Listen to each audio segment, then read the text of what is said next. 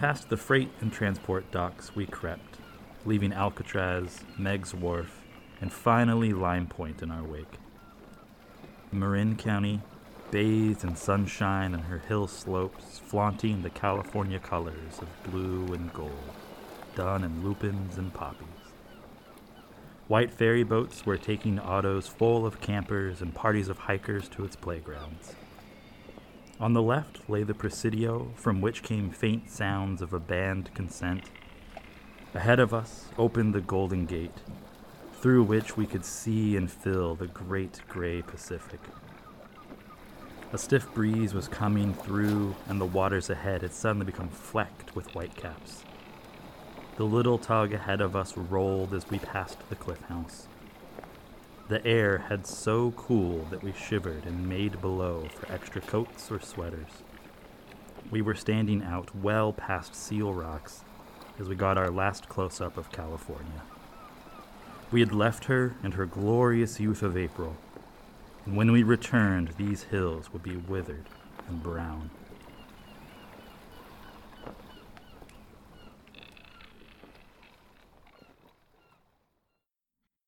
Hi, Sabrina. Anne. So, where are we metaphorically going this week? Well, I think you'll be glad it's metaphorical. And I thought you might have an idea based on that newspaper excerpt we just heard from Ranger J.R. Ernest. Wasn't that from the investigative series, The Price of Salmon? Mm-hmm. It's one of our primary sources in telling the story of our historic ship, the Balclutha. Yes, more precisely, we use it to tell the story of Balclutha when she was sailing under the name Star of Alaska. Are you saying we're going to Alaska today because I am not prepared to go walking in snowshoes? One, we'd be going in the summer, so there might not be snow. Okay. Two, we're not going to go walking around a lot. Thank God. We're just going to go hang out in a cannery. You're still not really selling it. I mean, don't we hang out in a cannery every day? We do. Our visitor center is located in the Haslett Warehouse, which was originally built by the California Fruit Cannery Association between 1907 and 1909 and when it was built, it was part of a complex which comprised the largest fruit and vegetable cannery in San Francisco. That's right, and the California Fruit Cannery Association would later be renamed, drumroll please. Thank you, Del Monte. And there's another important cannery connection here. Which is? We both know about the Alaska Packers Association, right? Mm-hmm.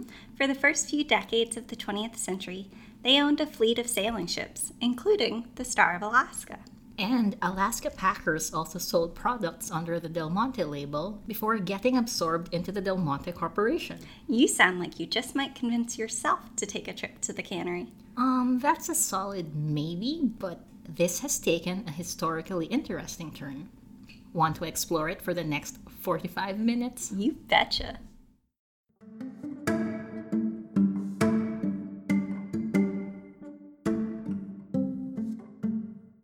Okay, wait. Let's clarify. Why are we hanging out in an Alaskan cannery today? It seemed like a good idea at the time. No? Okay. Well, like we said at the end of our last episode, we're now looking at how Balclutha became a crucial piece to understanding the histories we've covered in this podcast the gold rush and Gold Mountain, Chinatown, immigration and exclusion, the Filipinos' American dream, in a way, those stories come to a head in the period when Balclutha was Star of Alaska. Right. But if we're looking at better lives and bitter lies during this period, we're no longer really looking at these themes in the light of the 1849 California gold rush. By the late 19th and early 20th centuries, the riches in California were no longer in flakes and nuggets in rivers. They were in golden harvests from its fields. That's true. And the West no longer meant mainly California, but also farther up along the Pacific Oregon, Washington, all the way to Alaska. And this is where, despite there actually having been gold rushes in Alaska, people came to make their fortunes from what's been called the Silver Rush, or the Silver Hoard. But silver didn't refer to the precious metal, but rather the metallic glint of salmon scales. commercial fishing ships were sailing from San Francisco to Alaskan waters as early as the 1860s. Initially, they were mostly fishing for cod, which was packed in salt for preservation on the trip back down. Cod canning did take place, but American consumers didn't enjoy the taste of canned cod, which is difficult to say quickly, as much as they came to enjoy canned salmon. Huh. Well, we can tie the beginning of the canned salmon industry to two industrious brothers, William and George Hume. Hmm. Originally from Maine, William Hume moved to Sacramento in 1852 and was joined by George four years later. But it was the arrival of their friend, Andrew Hapgood, which really put the wind in the sails of their fledgling company. Hapgood was a tinsmith, and with him he brought the tools and expertise to can salmon, which allowed the Humes to expand their sales beyond salted and fresh salmon. In 1864, Hapgood Hume and Company built the first Pacific Coast salmon cannery along the Sacramento River in today's West Sacramento. As Hapgood Hume and Company grew, so too did the rest of the salmon industry. By 1866, the salmon run in the Sacramento River proved to be inadequate, so Hume Associates moved north to the Columbia River and, eventually, to the plentiful waters of Alaska near the town of Karluk, which sits on the traditional lands of the Alutiiq people, also known by their ancestral name, Sugpiat. Plentiful is right. For example, Bristol Bay and its surrounding rivers alone are home to all five Pacific salmon species in North America. The lands and waters of Bristol Bay are majorly the traditional lands of the Yupik, Alutiiq, and Aleut peoples. Of course, businesses took advantage of this bounty. From 1878, when the first two canneries opened, to 1950, a total of 134 canneries were built along Bristol Bay, the Alaskan peninsula just south of it, and farther along the state's southeastern coast, towards Canada. Canneries lined shores which are now protected lands contained within several national parks and preserves Katmai, Lake Clark, Kenai Fjords, Wrangell St. Elias, and Glacier Bay. And from the 1890s to 1960s, it was the San Francisco based Alaska Packers Association that controlled many of these canneries, hmm. at least 70% at some points. As the biggest salmon packer in Alaska, the APA literally and figuratively loomed large over the industry. It still does, actually. Yeah. Aside from Del Monte, We've both heard of Trident Seafoods, right? Mm-hmm. Both companies can trace their lineage to the APA's presence around Bristol Bay. And while, thanks to its long history, the APA also made their mark on the industry for reasons we'll get into a bit more later. Do these reasons have something to do with economics and labor practices? Well, yes. And we will get into that. I think we can agree that the APA also left an important legacy in terms of historic ship preservation. Mm-hmm. Even as the world moved on to using steamships, APA maintained steel and iron hulled sailing ships for the salmon trade. Star of Alaska was just one of the vessels in what's called their quote unquote Great Star Fleet. While sailing ships have long been tied to romantic notions of maritime trade, the APA acquired this fleet for decidedly unromantic reasons. They didn't want to spend more money chartering steamships that would just sit around as salmon got fished and canned. Regardless, it is how we still have the Star of Alaska in our park. Let's not forget, though, that the Star of Alaska wasn't the only sailing ship in our collection to participate in the salmon trade. That's true.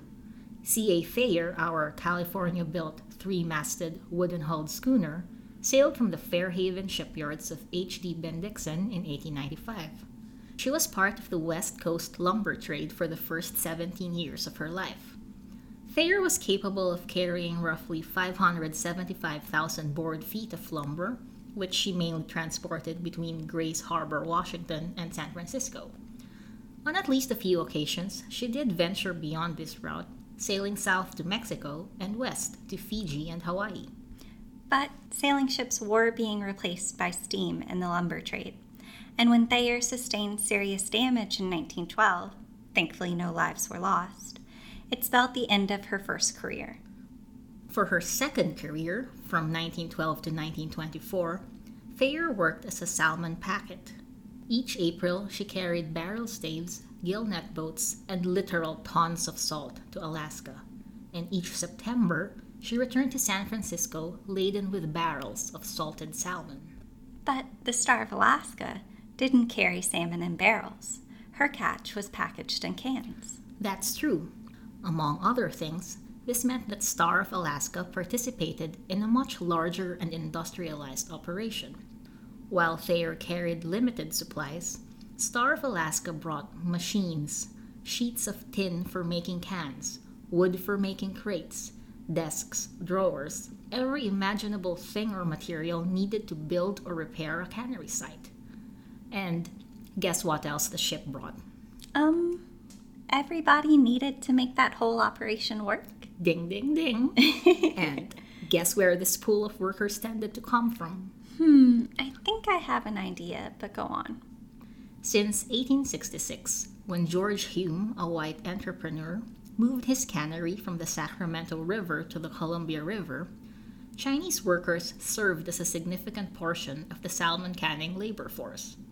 Before this, canneries had been mostly small businesses run with family and friends. But bigger operations and the local scarcity of labor led Hume to hire out of his circles. In 1870, Ah Shing and 14 other Chinese comprised the first ever Chinese cannery crew. Hmm. Twelve of them worked the canning line, while two were tinsmiths. The fifteenth man was a cook, a man named Sam Mott. And though he never seems to have been on the cannery line, Sam Mott is a significant figure in canning history. According to the scholar Chris Friday, George Hume so trusted Mott that he relied on him to reach out to the Chinese community in Portland. He recruited workers not under obligation to Chinese contractors or tongs. See, in the early 1870s, canning was still a new and lower paying venture. Larger scale labor contractors would have concentrated on bringing workers to railroads or mines. Individuals like Sam Mott stepped in to draw workers to the canneries. Sam Mott's role foreshadowed the power that individuals from ethnic groups would come to have in the industry. They would serve not just as recruiters, contractors, or foremen, but as the middleman between white canners and non white crews. Through the late 1800s, when Chinese workers dominated this workforce, the foreman was called a quote unquote China boss. His crew was called a China gang, and he was solely responsible for them. The non Chinese cannery owners and managers still supervise the non Chinese fishermen, machinists, clerks, and other staff. Over time, these cannery crews diversified. For example, ships like Star of Alaska would have also had workers who were Japanese, Filipino, Mexican, Puerto Rican, Guamanian, and black. But the majority was always an Asian group, whether it was Chinese, then after the Chinese Exclusion Act, Japanese who came over from the plantations in Hawaii, or after subsequent limits on Japanese immigration, Filipinos whose avenue to immigration was more open, being U.S. nationals. Filipinos who came to dominate cannery crews called themselves Alasqueros. Yet, despite this diversity, the name China Gang stuck well into the 1920s when the price of salmon was published in the San Francisco Daily News. The legacy of Chinese cannery labor was, I don't want to say preserved, because for a long time, what was passed on of the Chinese workers' contributions in the canneries and their work culture was rotten and derogatory. Are you talking about the original name of the salmon butchering machine? Among other things, yes. That original name was and is not acceptable, but erasing the term doesn't feel right either. Which is why, when the park was trying to determine whether or not to display the machine and its original name during the construction of Balclutha's Tween Deck exhibit, we consulted local Chinese American cultural and historical organizations. The guidance we were given was essentially yes, show it, but show it with context prompt a discussion. Don't let this example of institutionalized racism be simply another item in the background. On the subject of prompting discussions on mistreatment and racism in the canning industry, should we now talk about the writer of The Price of Salmon, Max Stern? Oh, yes, let's.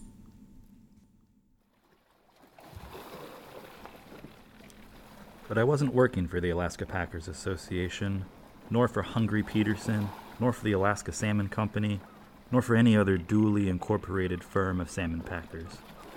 Neither was I working for the firm of Mayer and Young. I had hired out to a mysterious and wealthy Chinaman. I did not know my boss. In the entire trip, I did not once hear his name. It was days before I knew that my boss was an unknown Oriental. But here I was, a white man, an American, in the direct employment of one of a race whose standards of living and whose social ideals are as widely different from ours as day is from night. I was part of one of the strangest and most un American institutions that still survive to mock our democracy the Chinese contract system of the Alaskan fisheries.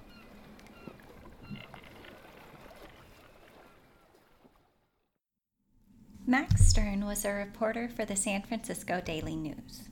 In 1922, he went undercover as a cannery worker to write The Price of Salmon. His 37 articles brought attention to the unfair, abusive labor practices at work within APA canneries and their contractors. But before we get into his work, we need to talk about the movement in journalism which inspired it. You know how we've talked about William Randolph Hearst and yellow journalism over the past few episodes? Yes, um, are we circling back? Not exactly. We're branching off. Oh, good, because as tied as the Hearsts are to California history, I think I'm ready to hear about another journalist. I'm so glad you said that. But we might have to roll up our sleeves and get our hands dirty for this next wave of journalism. It's time to talk about muckrakers. The character from Pilgrim's Progress by John Bunyan? Wow, that's a deep pull. Too many books. Yes. President Theodore Roosevelt alluded to this character in his speech on April 15, 1906. This man, the muckraker, could look no way but downward with a muckrake in his hands. Roosevelt said that the men with the muckrakes are often indispensable to the well being of society, but only if they know when to stop raking the muck. Huh. What do you think he meant by that? We can definitely get into that, but before we do, I want to correct President Roosevelt. He's been dead for over 100 years, but still, bold move. Thanks. He said that the men with the muckrakes are indispensable. But, of course, it wasn't just men who were changing society through investigative journalism. That's true, like Ida Tarbell. Ding, ding, ding. Is this her new thing? Maybe. Ida Tarbell is one of the best known investigative journalists in American history. Born in Erie, Pennsylvania, Tarbell's father was one of the many small oil producers in Ohio and western Pennsylvania who faced the impossible choice of selling out to John D. Rockefeller and his newly incorporated Standard Oil Company, or competing against the rapidly growing monolith.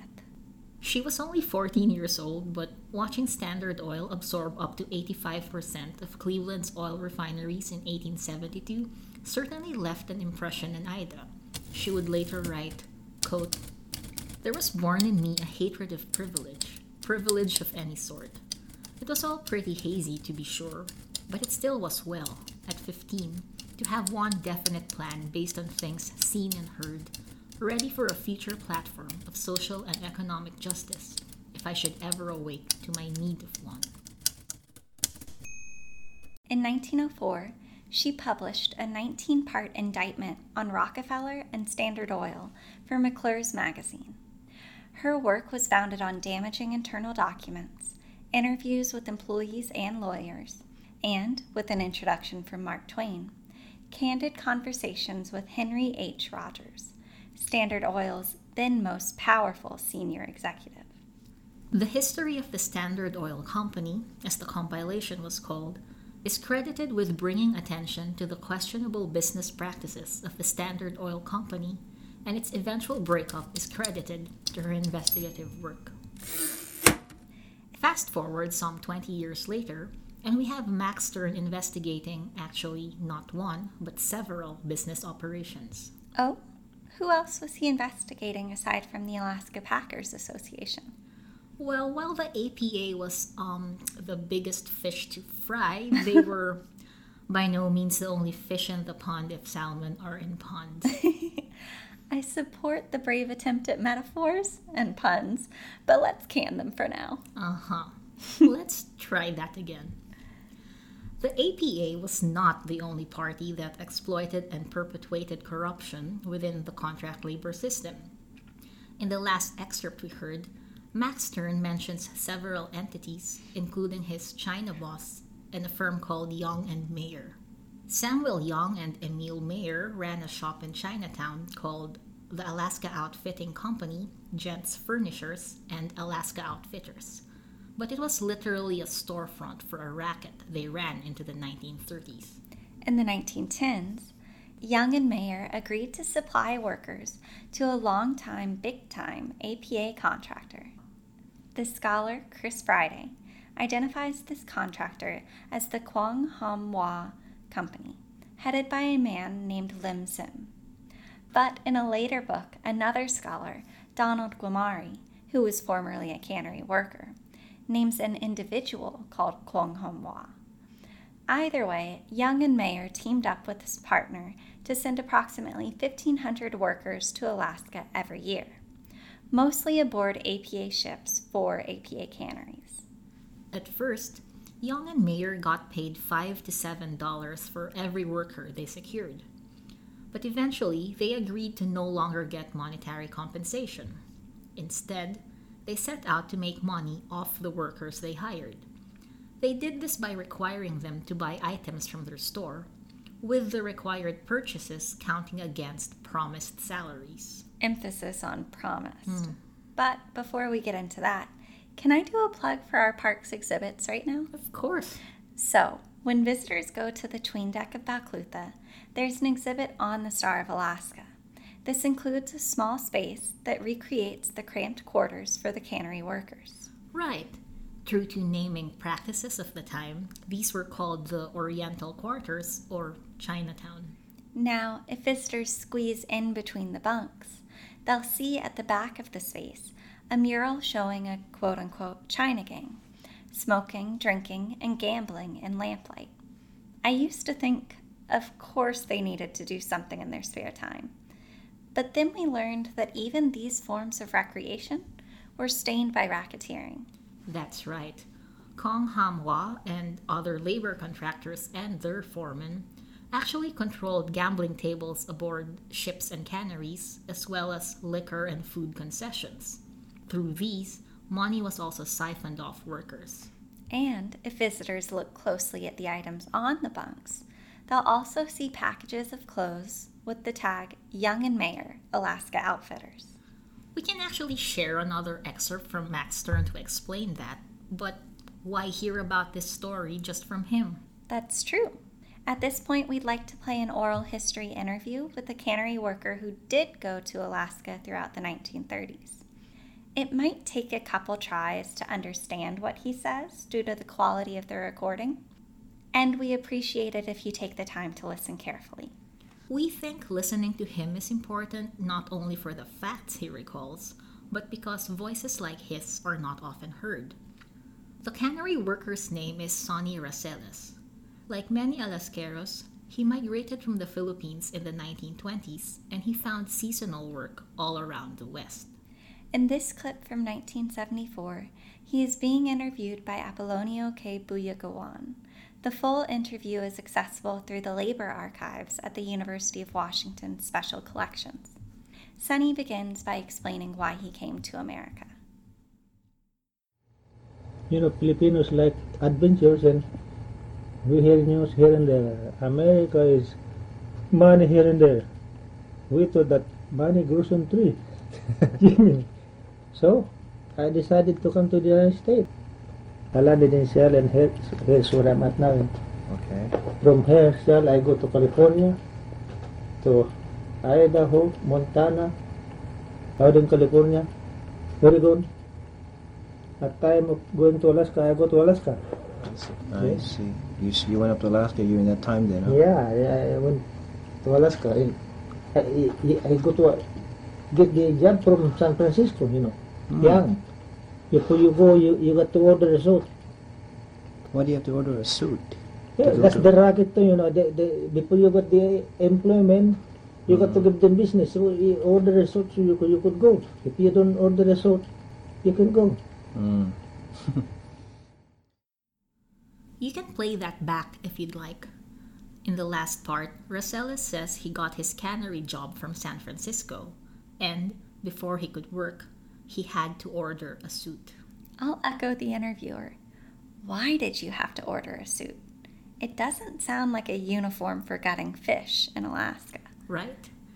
But as Rosales says, making workers buy a suit as a condition for employment was part of a racket. Though we don't know which specific contractor Rosales worked for, his memory lines up with what Max Stern wrote in The Price of Salmon about a decade earlier. And when Stern questioned the price of the suit he had to buy, this is what he was told. Nothing ain't too good for a working man, he replied. A fine suit like that is just what they need. And ain't it better to have a fine suit like that for the winter than nothing at all? Does that response sound a little suspect to you? Mm-hmm. It also reminds me of something else I've read about three piece suits. Hmm. Many migrant workers, Filipino ones at least, spent what little money they earned on stylish clothing, mimicking Hollywood stars like Fred Astaire or Clark Gable. With these suits, as the title of the study about it by Mina Roces would suggest, these guys came out looking like movie actors. It was their way of fashioning their identities separate from their working selves and temporarily erasing the stigma of manual labor. I see that. In that sense, why really can't they have a fine suit? But which suits are we talking about? Ones they bought of their own volition or ones they were forced into buying? That is an important distinction, and interesting too, because as Mina Roces states, the first generation Filipinos wished to represent themselves as successful people who assimilated into the new country. The self representation in photographs sent to relatives back in the Philippines was not their working selves, celebrating instead the disposable income they could spend on expensive items. Such pictures failed to communicate the suffering many experienced in racist America. Hmm. That isn't a practice or a desire unique to first generation Filipinos. True. But let's go back to Young and Mayer, because suits were not the only things they made workers buy. Workers had to pay for their transportation to Alaska, and also their own bedding and blankets on the ship, and any other personal items, and better food. As a fisherman said to Max Stern, nobody makes any money up here but the companies. They own this part of Alaska, and they give us what they please. Max Stern would learn this for himself. After being transported to Pier 29, Stern, along with the other crew members, was made to sign a blank sheet of paper, which they were told was the contract, though they weren't allowed to read the actual contract. Hmm. After signing, they were each given a paper book with a $10 bill inside. In signing the paper and accepting the money, they found themselves legally bound to their assignment, which started with them being held aboard their transport ship for three more days, as they waited for supplies and were forbidden shore leave. Part of the anticipated supplies came from Young and Mayer Alaska Outfitters. And you may be surprised by this, probably not. The packages they purchased, sight unseen, were far lower in quality than Stern dared to imagine. He wrote, The waters over which we were passing are considered dangerous by mariners. That a sailing vessel should travel over 1,600 miles across the open seas and attempt to pass through a 10 mile pass with no wireless is considered among deep seamen these days as one of the most scandalous things about the Alaskan hell ships. Remember the Marine Hospital Service? Yeah, episode 5. Mm-hmm. It was the organization Rupert Blue and Joseph Kinyoun worked for, And it eventually became the US Public Health Service? That's right. Well, as far back as 1900, more than 20 years before Max Stern's investigative series, the assistant surgeon of the Marine Hospital Service prepared a report which was extremely critical of the conditions under which Chinese cannery workers were kept on their voyage to Alaska. Hmm. The report said These white men on these vessels disclaim responsibility for the conditions under which the Chinese live and transact all business through a Chinese foreman.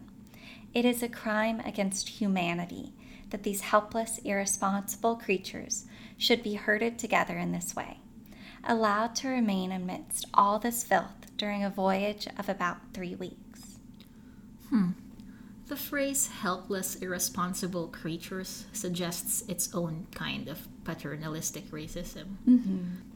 And according to Immigrant Institutions, the Organization of Immigrant Life, we learned that ships were generally outfitted with Spartan, cramped accommodations for up to 500 cannery workers. Wow. Through the trials of Young and Mayer in 1934, it came to light that often, unbeknownst to the captain and the cannery, labor contractors would actually board a thousand cannery workers. Oh my gosh. While only paying for the transportation of 500. Like we said earlier, the contractors also made money through shipboard gambling, where, according to a 1911 U.S. Commission of Immigration report, the contractors and their sub bosses received 25% of the table earnings. As reported in an article in The Western Worker published on October 15, 1932, on the ship, the Mexican foreman with a gun on his hip takes charge of robbing the workers of what is left of their credit. He sells them hooch at $5 a pint, tobacco at 50 cents a tin. When he gets the gang drunk and full of hop, conditions are unbelievably horrible. Loaded die and trick cards reduce the workers to indebtedness. Many of them lose their $45 suit before they have started to work. Filipino and Chinese workers weren't the only Asian groups taken advantage of by this labor system. We've mentioned that Japanese laborers immigrated to Hawaii and worked on plantations there before the Gentlemen's Agreement of 1907 limited immigration. Between 1885 and 1924, roughly 380,000 Japanese immigrated to Hawaii and the continental United States. The majority of these early Japanese immigrants tended to be, you guessed it, sojourners who intended to return to their home country. But over time, and as Charlotte Brooks reminded us, it's never a simple linear movement. Some of these sojourners began to regard the US as their homeland, though they too maintained strong ties to their ancestral home. Part of this transition was the building of families in the US.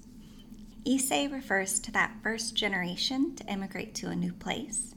The term Nisei refers to the first generation born to Japanese parents who have immigrated to a new place. While Issei workers fought for fair labor practices on Hawaiian plantations, Nisei workers faced similar issues in the canneries. George Akahoshi, a Nisei of California, recalled, quote, Jobs in those days were so scarce that Nisei had to cling to any kind of job they could get in order to keep body and soul together, end quote. Even as wages dropped from around $50 a month in 1929 to $30 a month in 1933, Japanese laborers on the West Coast had few options for work outside of canneries. Albert Ikeda, a Nisei in Los Angeles, recalled the feelings of both his and his family's preceding generation. Quote, they were pretty bitter about being pushed down. They worked hard and they were still hopeful that someday they would be able to make some advancements, although this dream was fading pretty fast. Yes, and according to Chris Friday, workers often accumulated debt before the canning season even began. Contractors were known to give cash and credit advances for rooms near the workers' departure point, as well as meal tickets redeemable at restaurants the contractors just so happened to own. These practices could put workers in debt for up to a month's wages, and that's before the $45 suit. In these ways, the contract labor system, which at its best functions like a padrone or a patronage system and a form of community network, becomes another system entirely. It's a system of debt peonage where an employer forces an employee to pay off debt with work, debt which could not conceivably be paid off in a lifetime. It is also known as economic slavery.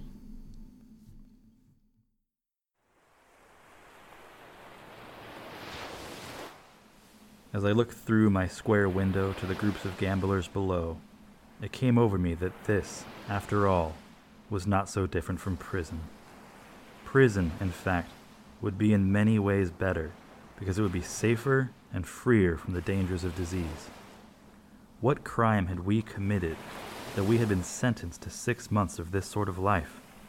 None, you will say. But yes, we were guilty of the unforgivable sin of this age we had all committed first degree poverty.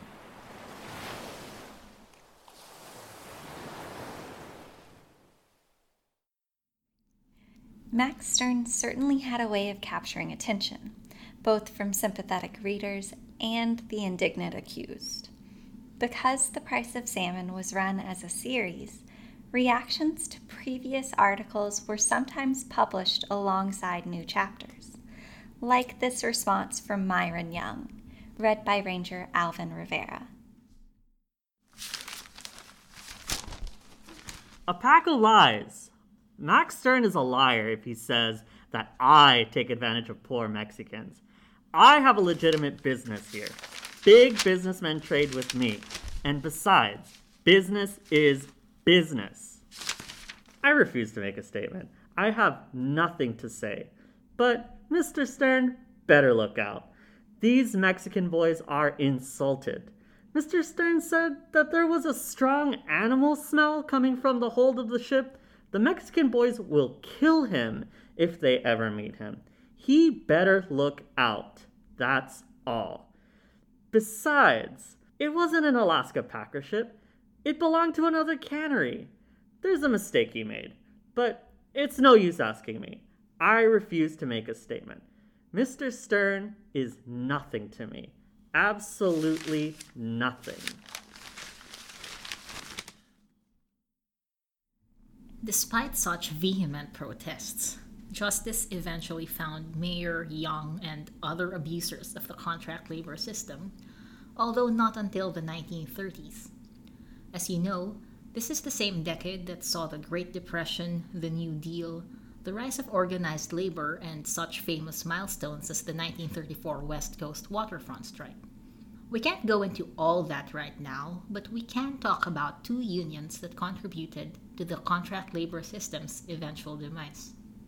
The first is the Independent Alaska Cannery Workers Union, formed here in San Francisco. In 1933, its 40 members immediately demanded a halt to abuses and tried to negotiate better conditions. When Young and Mayer, APA, and the Bristol Bay Packing Company refused to budge, this union filed suits that led to a state labor commission investigation. And so, in 1934, business partners Samuel Young, Inocencio Lopez, Emil Mayer, and his son, Arthur L. Mayer, were convicted in California for violating state peonage laws in their work supplying cannery workers for labor contractors. According to historian Chris Friday, one attorney charged that Mayer and Young had perpetrated, quote, the worst case of slavery since the Civil War, end quote. The charges brought against the four men included paying an average wage scale of 6 cents an hour after the men had paid excessive prices for clothes and outfits, advanced money for gambling, and operated an employment agency without a license. Mm. Mayer and Young were originally sentenced to two years in prison, though this was eventually reduced to six months in jail and two years probation. At this time, according to an April 1934 article in Pacific Fisherman, the APA broke with the tradition of only hiring cannery workers through a third party and became directly involved with the successor of the Mayer and Young Company, including loaning $3,000 to A.G. Brockhoff, a purported relative of Emil Mayer, to purchase the assets of the Mayer and Young Company. Under the name Brockhoff Brothers, AG's store began preparing to hire for the 1934 salmon season. Now, as we've said, Young, Mayer, Kong Hamhua, and the APA weren't the only ones exploiting the contract labor system. Abuses took place far beyond San Francisco, and abusers came from a wide range of ethnicities. And at this point, the city was no longer the main hub for recruiting Asians into Alaskan salmon canneries. Seattle had become one as well. And this was where, in 1933, the Cannery Workers and Farm Laborers Union, Local 7, also formed. The CWFLU was organized by six Filipinos, four of whom were university students. It was the first Filipino led union in the United States. While these founders primarily aimed to end the corrupt contract labor system and improve conditions at the canneries, they also saw their fight as one against discrimination and racism within the canning industry. According to the historian Stephanie Hinnershitz, they were also inspired by their beliefs in the ideals America stands for. She argues that, quote, because Filipinos linked their civil rights demands to a more abstract notion of what it meant to be an American rather than citizenship alone, Civil rights spoke more to the guarantee of basic protection and freedoms in the pursuit of happiness than specific political rights. The union did start off by winning smaller victories, like getting workers more wages. But earning the ultimate prize, so to speak, took time, and it also cost lives. In 1936, the nephew of a labor contractor gunned down the union's first president and secretary Virgilio Duyungan and Aurelio Simon at a Japanese cafe in Seattle. The murders were seen as retaliation for the Union, but instead of intimidating the movement, the assassinations only galvanized support for it, and not just from Filipino workers. As Stephanie Hinnershitz recounts, the new president, Irineo Cabatit, and a Norwegian American member, Conrad Espe, soon began to refocus efforts on interracial and interethnic cooperation. With other leaders, they began reaching out to Chinese and Japanese employees, explaining, for example, that, quote, the supervisor's practice of saving the grueling labor and disgusting bunks for Asian employees and utilizing contractors and foremen to carry out their racist practices were problems that could be better attacked as one unified force. End quote. The CWFLU Charter soon said it welcomed all members and did not discriminate based on color, creed, or religion. Of course, it wasn't that easy. For example, the groups weren't always friendly with each other. And since some Japanese workers benefited from having Japanese contractors, they didn't necessarily see why Filipinos, some of whom also benefited from having Filipino labor contractors, wanted to end the system. And all around, there were workers who saw the contractor or foreman positions as rungs on the ladder to aspire to. What's the saying? What's in it for me? Or divide and conquer? See the bigger picture? Or better yet, we're all in this together? Okay, that's from High School Musical, and that's a lot of sayings, but all sound applicable here. Eventually, the CWFLU did become composed of workers of different ethnic backgrounds. It also united with other unions in San Francisco and Portland. And most importantly, with this groundswell of support, the CWFLU succeeded. In 1937, they signed an agreement with Canners that outlawed labor agents and contractors once and for all. And that wouldn't even be the last time cannery labor decisions had an impact on the larger picture, like in the case of Ward's Cove Packing Company versus Antonio. This was an employment discrimination lawsuit initially brought by a Samoan cannery worker named Frank Antonio, though he would be joined by several other cannery workers of color. Antonio and the other plaintiffs asserted there was racial discrimination in the hiring of the higher paying cannery jobs. Though it would be ultimately decided for Ward's Cove, this case is known as one of the seven Supreme Court cases after 1964 which helped to hurry along the civil rights law of 1991. And, as is often the case, a justice's dissenting opinion grew to bear more and more weight over the decades. Hmm. Justice Harry Blackmun dissented, saying, The harshness of these results lies well demonstrated by the facts of this case. The salmon industry described by this record takes back to a kind of overt and institutionalized discrimination we have not dealt with in years. A total residential and work environment organized on the principles of racial stratification and segregation, which, as Justice Stevens points out, resembles a plantation economy.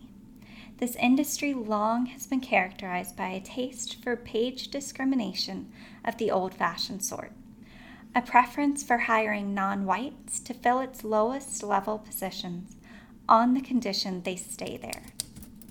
One wonders whether the majority still believes that race discrimination, or more accurately, race discrimination against non whites, is a program in our society or even remembers that it ever was.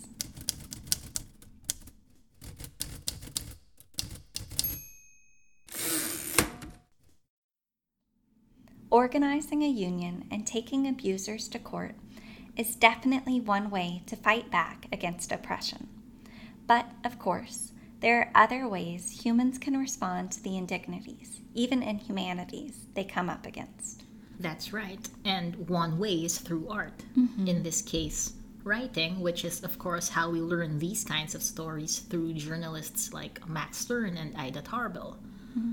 But now we're talking about a different kind of writing and a different kind of window into the lives of people who worked at canneries. Several Alaskeros and labor organizers were not only union leaders, but also gifted writers. For example, Carlos Bulosan, an icon of Filipino American history and literature, wrote a semi autobiographical novel called America is in the Heart. Bulosan based this on his own experiences immigrating to the U.S. in 1930s, working canneries in Alaska, and farms of California. America is in the Heart. That's certainly an interesting title. When was it published again? 1946. Hmm. That's just one year after another famous novel, hmm. Cannery Row by John Steinbeck, who, of course, also wrote a lot about the lives of migrant workers during the Depression in California. That's true. In addition to novels, Steinbeck also wrote a series of articles on immigrant laborers. He called it The Harvest Gypsies. Hmm. It was published in the San Francisco News. What did we say once? Everything is a glorious network of rabbit holes. and since everything is connected, I'm guessing Bulosan's title of America is in the Heart has something to do with what we talked about in our previous episode, Little Brown Brothers. It sure does. Many Filipinos born in the early 20th century grew up learning about the promise of America, its ideals, and its values. And once they got here, many, like Bulosan, fought and endured disappointments, hardships, and injustices. But Bulosan never lost faith in his new country. In the novel, he writes We are Americans, all, who have toiled for this land, who have made it rich and free. But we must not demand from America, because she is still our unfinished dream. Country was also on the mind of another writer, Trinidad Rojo, one of the original founders of the CWFLU, who became its president in 1939. He's cited in books for this poem called A Cannery Worker's Life. The first three lines go It's a hard and lonesome fate that we face in Alaska. Oh, what a fate. He supposedly sang it to the tune of My Country Tis of Thee. Are you going to sing it? No, Just checking. What you might like better is another verse he wrote, which seems a bit tongue in cheek. Hmm. Remember how much earlier we were talking about the salmon butchering machine and how its first name dehumanized workers? never forget. Well, this verse suggests how intertwined a cannery worker's life was with such machines. But see how it goes. Mm-hmm. It's supposedly from the point of view of a worker to a native Alaskan girl, since native women also did work at the canneries, helping to clean fish. And it says, I love you very big, as big as Alaska. I love you very high, as high as the sky. Never come down. My heart beats loud and clear like the topping machine. Tack, tack, tack, tack, tack, tack. It never, never stops.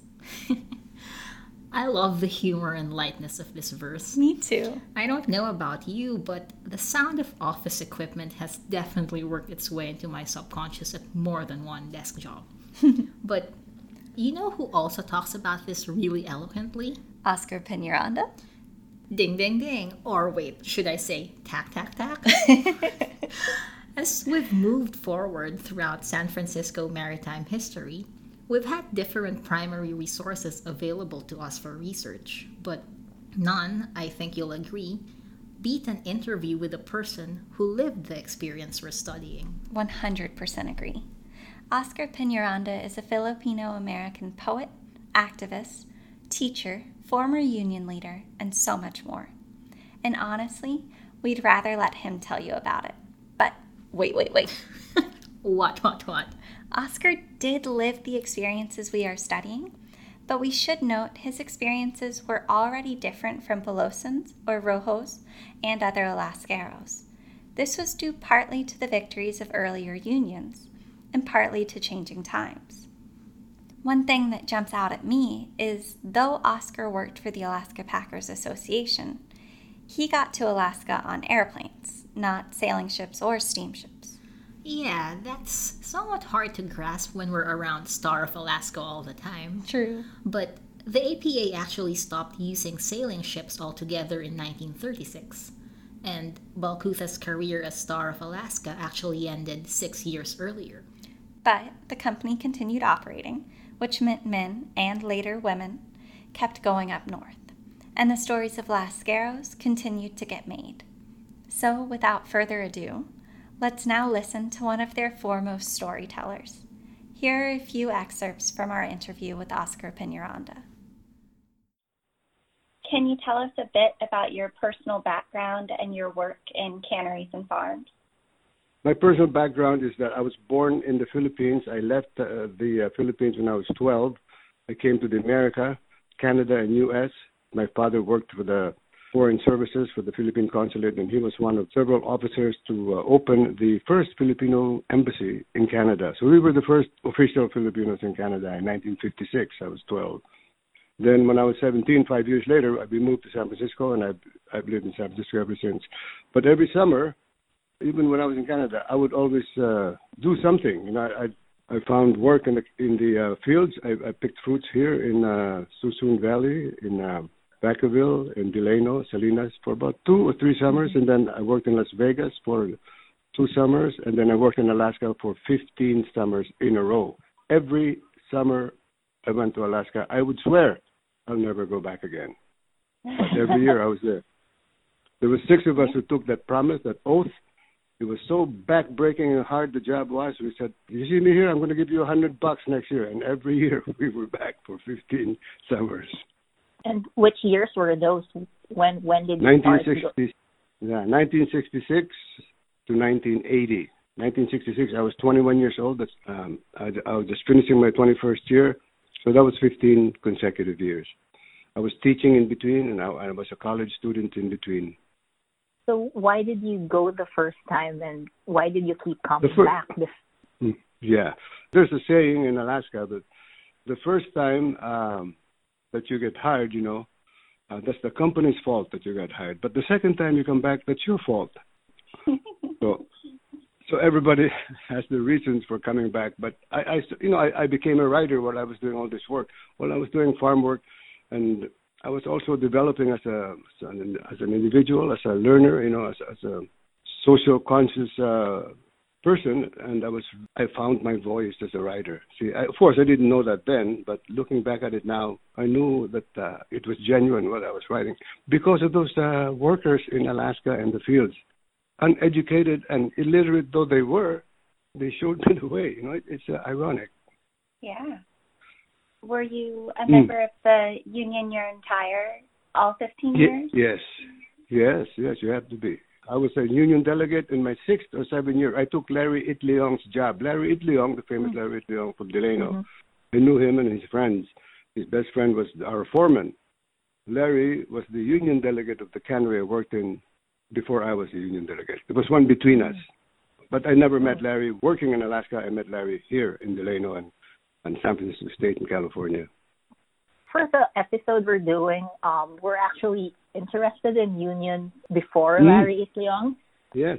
And Yes. in the webinar you did with Positively Filipino, you said that you Yes. personally knew Trinidad Rojo, uh, who was one Yes, of the yes. founders, right? So would you mind telling Yes. us more about him or why that first cannery union Yes, was uh, formed?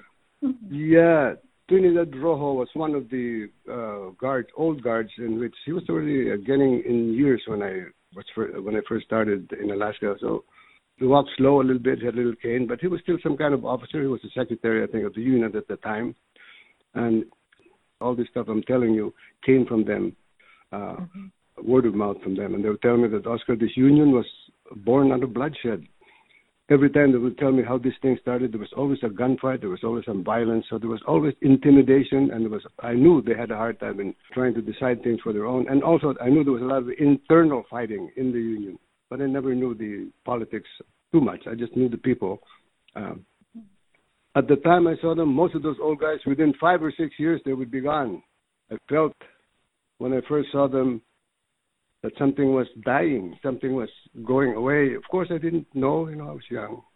And something else was being born because the world at this time, parang ngayon, just like today, was in the middle of turmoil and chaos. It was the Vietnam War, there was the ethnic studies. We were all involved in it. It's always good to look at these things not in a vacuum, but in social context that the world was in at the time. Yeah, um, if you had the Vietnam War, then their generation would have been forming the unions and going up to Alaska during the Great Depression. Yes. Yeah. Yeah. You know, uh, like I- I'm one of those young guys who like to hang out with old folks. When an old timer kind of uh, kind of uh, senses that a young guy uh, likes to hear his stories or her stories, they would cling to that young guy. You know, they would always wait for me and say, Oscar, uh, remember I was telling you this?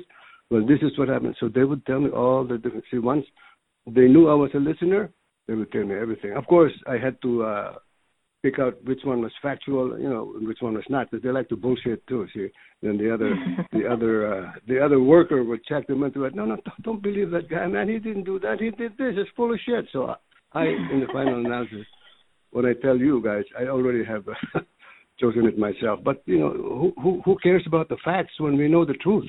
You know, the truth is the bigger than the facts. The truth is bigger than the facts. That's a loaded statement mm-hmm. and a slippery slope as park rangers and interpreters who strive to tell history accurately. But I think we can appreciate what Oscar is getting at here. Yeah, I mean, there's certainly no quibbling about the historical facts of cannery life. But different people live these facts uniquely. Their individual perspectives can also help us understand many truths about the same thing. A same thing, such as a salmon butchering machine, which we know is an object with a dehumanizing history, and which, knowing that, Oscar also came to know as something like a dance partner. Let's listen to him again. when you fish, when you do the salmon, the most important part is there's a rhythm and there's a beat and there's a music to the uh, feeding of the salmon to the machine. You, you put the tail and then it comes out in the head and then you bend it so that it's all smooth motion. You know? And then you lift the hydraulic so the the air would uh, go like that and uh, a whole bunch of salmon would shoot out. Then you shut it again. You leave it on too long, you'll have too many fish coming out. They'll be all over your face. So you gotta know how to how to do it. You can bend right away. Only the Filipinos can do that until today. That's interesting. So, um, are you saying that it's the Filipinos mostly who operate this salmon butchering machine? Yeah. Yeah. Only exclusively when I was going to work, and now for decades and decades before me too. And that machine was called the Iron Chink because Chinamen were hired to do that before us. Mm-hmm. You you have such a, a beautiful way of speaking about a, a really industrial and Oh, oh, thank you, thank you. yeah. We were wondering if maybe there's a, a favorite poem of yours about your experience in Alaskan canneries that you'd like to share. Uh, yeah, yeah. Let me uh, look for one. This one is called Alaska Filipino Bunkhouse. Lights out, curled up like brown puppies. They would cuddle alone at nights or early mornings in their spring soggy beds.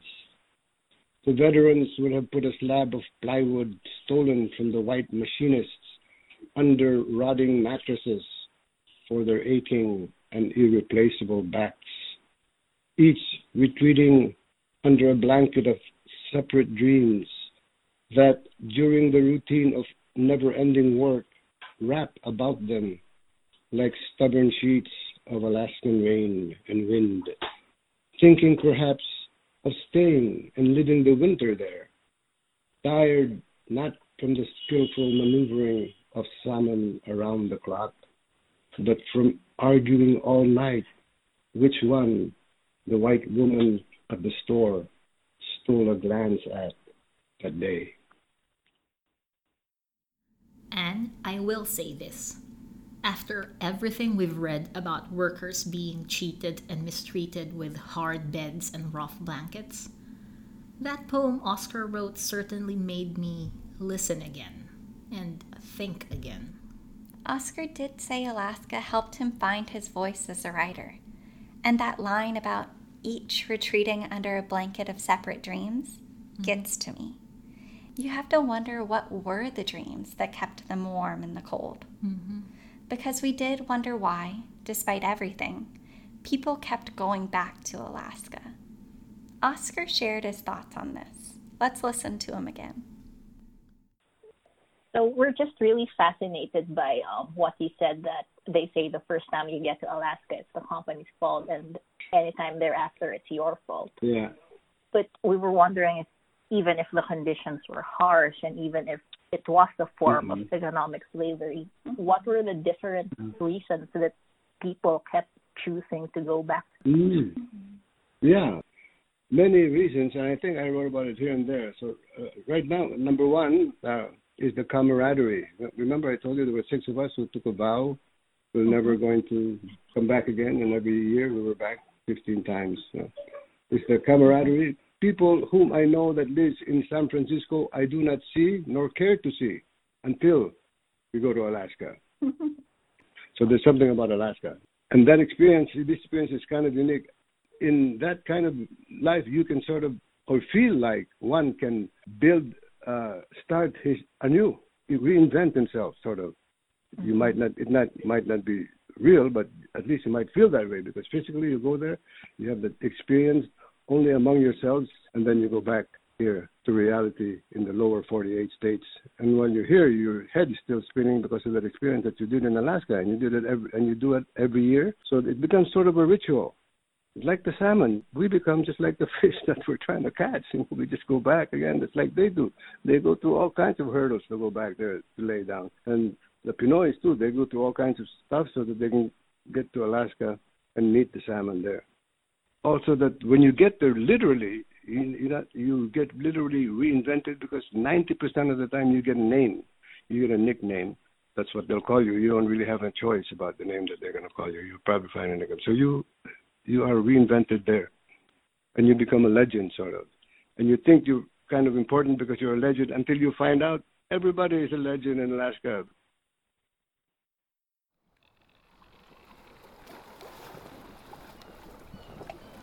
Hey, Anne.